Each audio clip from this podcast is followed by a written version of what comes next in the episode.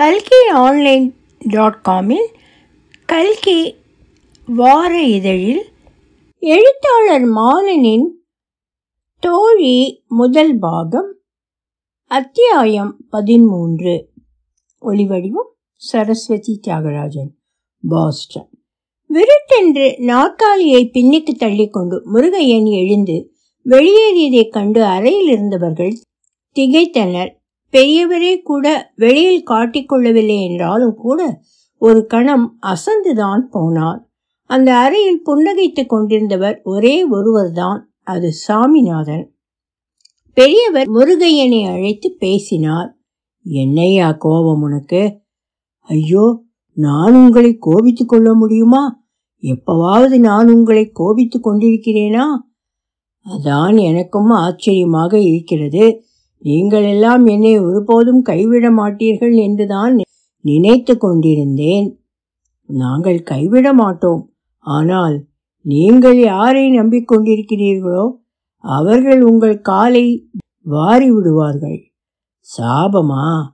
இல்லை சந்தேகம். பெரியவர் முருவலித்தார் முருகன் நீங்கள் என் படங்களின் தயாரிப்பாளர் என் முதலாளி. என்ன இப்படி சொல்லிவிட்டீர்கள்?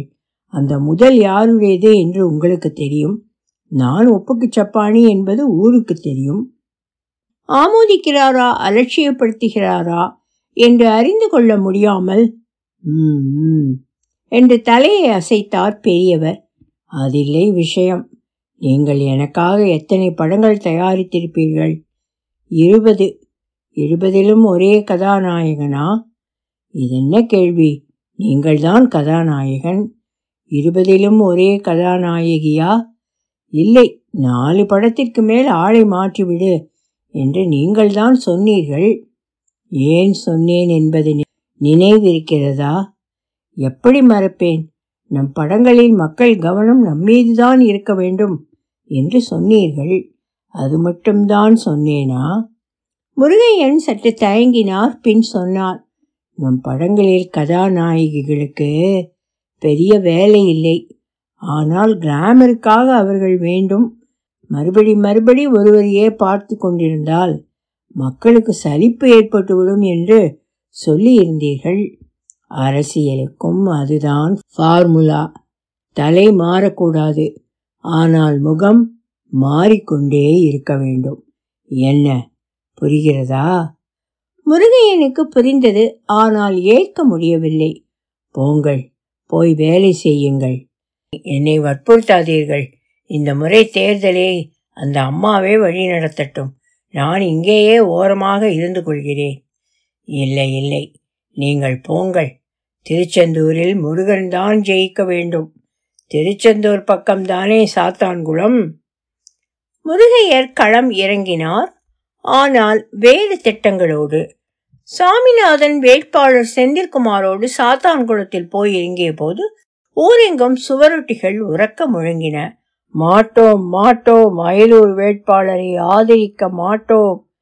என்னையா ஆரம்பமே இப்படி இருக்கு? என்றான் சாமிநாதன் செந்தில்குமாரை பார்த்து. போஸ்டர் யார் போட்டிருக்கா? பேரப்பாரு என்றான். கண்களை குறுக்கி கூர்மையாக்கி கொண்டு சுவரொட்டியின் கீழ்ப்புறத்தில் வெளியிட்டவர் பெயரை தேடிய செந்தில்குமார் பேரே இல்லை என்றார். எல்லாம் அவர் வேலையாத்தான் இருக்கும். யார்? ஆ வேற யார்? எங்க அப்பா முருகன் திருவிளையாடல் தான். இது செந்தில்குமாருக்கு யார் என்று புரிய அரை நிமிடம் ஆயிற்று. பெரியவர் வந்து பேசினால் சரியா போயிடும் என்றார் செந்தில்குமார் நம்பிக்கையுடன். ஆனால் பெரியவர் வரவில்லை. மனு தாக்கல் செய்கிற அன்று வித்யா வந்தாள். சற்றே தாமதமாக அவளை பார்க்க பெண்கள் வீட்டில் பார்த்து கொண்டிருந்த கைவேலியை விட்டுவிட்டு வீதியோரத்தில் வந்து நின்றார்கள். பெரியவரின் கணக்கு என்ன என்று சாமிநாதனுக்கு புரிந்தது. மக்கள் மனதை எத்தனை துல்லியமாக கணித்திருக்கிறார் என்று எண்ணிய போது மனதில் வியப்பு எழுந்தது. இப்படிப்பட்ட ஒருவரை வெறும் சினிமா நடிகர் என்று குறைத்து மதிப்பிட்டு கட்சியிலிருந்து அருட்செல்வன் வெளியே அனுப்பியது எத்தனை பெரிய தவறு என்பதும் புரிந்தது. அந்த தவறு மாத்திரம் நடந்திராமல் இருந்தால் இன எதிரிகள் கையில் இயக்கம் விழுந்திருக்காது என அவனுக்கு கற்பிக்கப்பட்ட அரசியல் கல்வி சொல்லிய போது பெருமூச்சு ஒன்று பிறந்தது. வேட்பாளர் இறுதி பட்டியல் வெளிவந்த போது அதில் இருபத்தி இரண்டு வேட்பாளர்கள் இருந்தார்கள். அதில் செந்தில்குமார்கள் மூவர் செந்தில் குமரன் என்ற பெயரில் இன்னொருவர் செந்தில் ஆண்டவன் என்று இன்னொருவர் ஒரே பெயரில் ஆட்சிகளை நிறுத்தி களத்தை குழப்புவது அல்லது கட்சி வேட்பாளர்களிடம் காசு பறிப்பது என்பது வழக்கமாக நடப்பதுதான் என்பதால் சாமிநாதன் இதை எதிர்பார்த்திருந்தான். ஆனால் அவன் எதிர்பாராத ஒன்றும் இருந்தது. ஒரு சமூக சேவை அமைப்பின் சார்பில் சிறுபான்மை மதத்தைச் சேர்ந்த ஒருவர் களமிறக்கப்பட்டிருந்தார். அவருக்கு உள்ளூர் மத குருமார்களின் ஆதரவு இருப்பதாக வாய்மொழியாக செய்திகள் பரவின. மதங்களை கடந்தும் முருகனுக்கு செல்வாக்கு இருக்கிறது என்பது புரிய சாமிநாதனுக்கு சற்று காலம் பிடித்தது. ஆனால் மத ஜாதி அபிமானங்களை வித்யாவின் முகம் மறக்கச் செய்துவிடும் என்று சாமிநாதன் நம்பினான். வீடு வீடாக சென்று வாக்கு சேகரிக்க அவளை அழைத்தான். அவள் மறுத்துவிட்டாள். வீதிமுனை கூட்டங்களுக்கு கூட அவள் சம்மதிக்கவில்லை. இரண்டு மூன்று பொதுக்கூட்டங்களுக்கு ஏற்பாடு செய்யப்பட்டது. கூட்டம் நிறைய இருக்க வேண்டும் என்பதற்காக தொகுதிக்கு வெளியிலிருந்து ஆட்கள் தருவிக்கப்பட்டார்கள். கூட்டம் முடிந்து விடுதிக்கு திரும்பிக் கொண்டிருக்கும் போது வித்யா சொன்னாள் ஆரம்பத்தில் எனக்கு சந்தேகமாகத்தான் இருந்தது. இப்போது நம்பிக்கை வந்துவிட்டது. சென்னை திரும்பியதும் பெரியவருக்கு நல்ல செய்தி சொல்லிவிடலாம். என்ன மிஸ்டர் சாமிநாதன்? சொல்லிவிடலாம் இல்லையா? சாமிநாதன் பதில் சொல்லாமல் சிரித்தான். உங்கள் நம்பிக்கை ஜெயிக்கட்டும் மேடம். ஜெயிக்க வேண்டும். அப்படியானால் உங்களுக்கு நம்பிக்கை வரவில்லையா? இன்னைக்கு எவ்வளவு பெரிய கூட்டம். அவ்வளவு பேரும் நமக்கு ஓட்டு போட்டால் நாம் தான் ஜெயிப்போம்.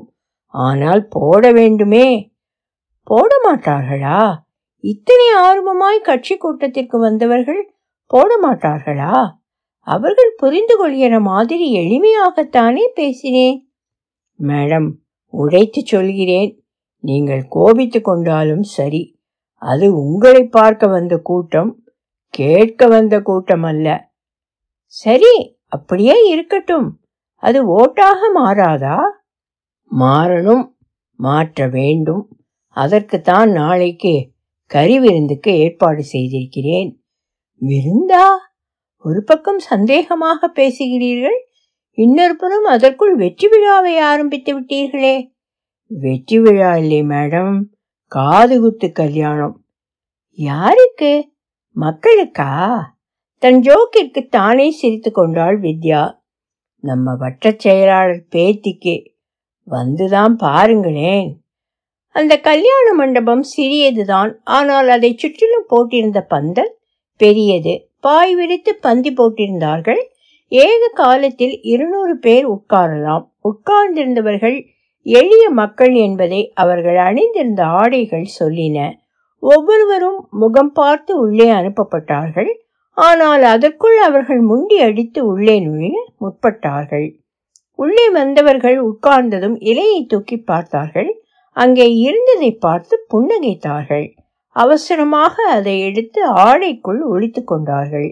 இலைக்கு மேல் பரிமாறப்படும் உணவை ஆவலுடன் பார்ப்பவர்களை பார்த்திருக்கிறேன்.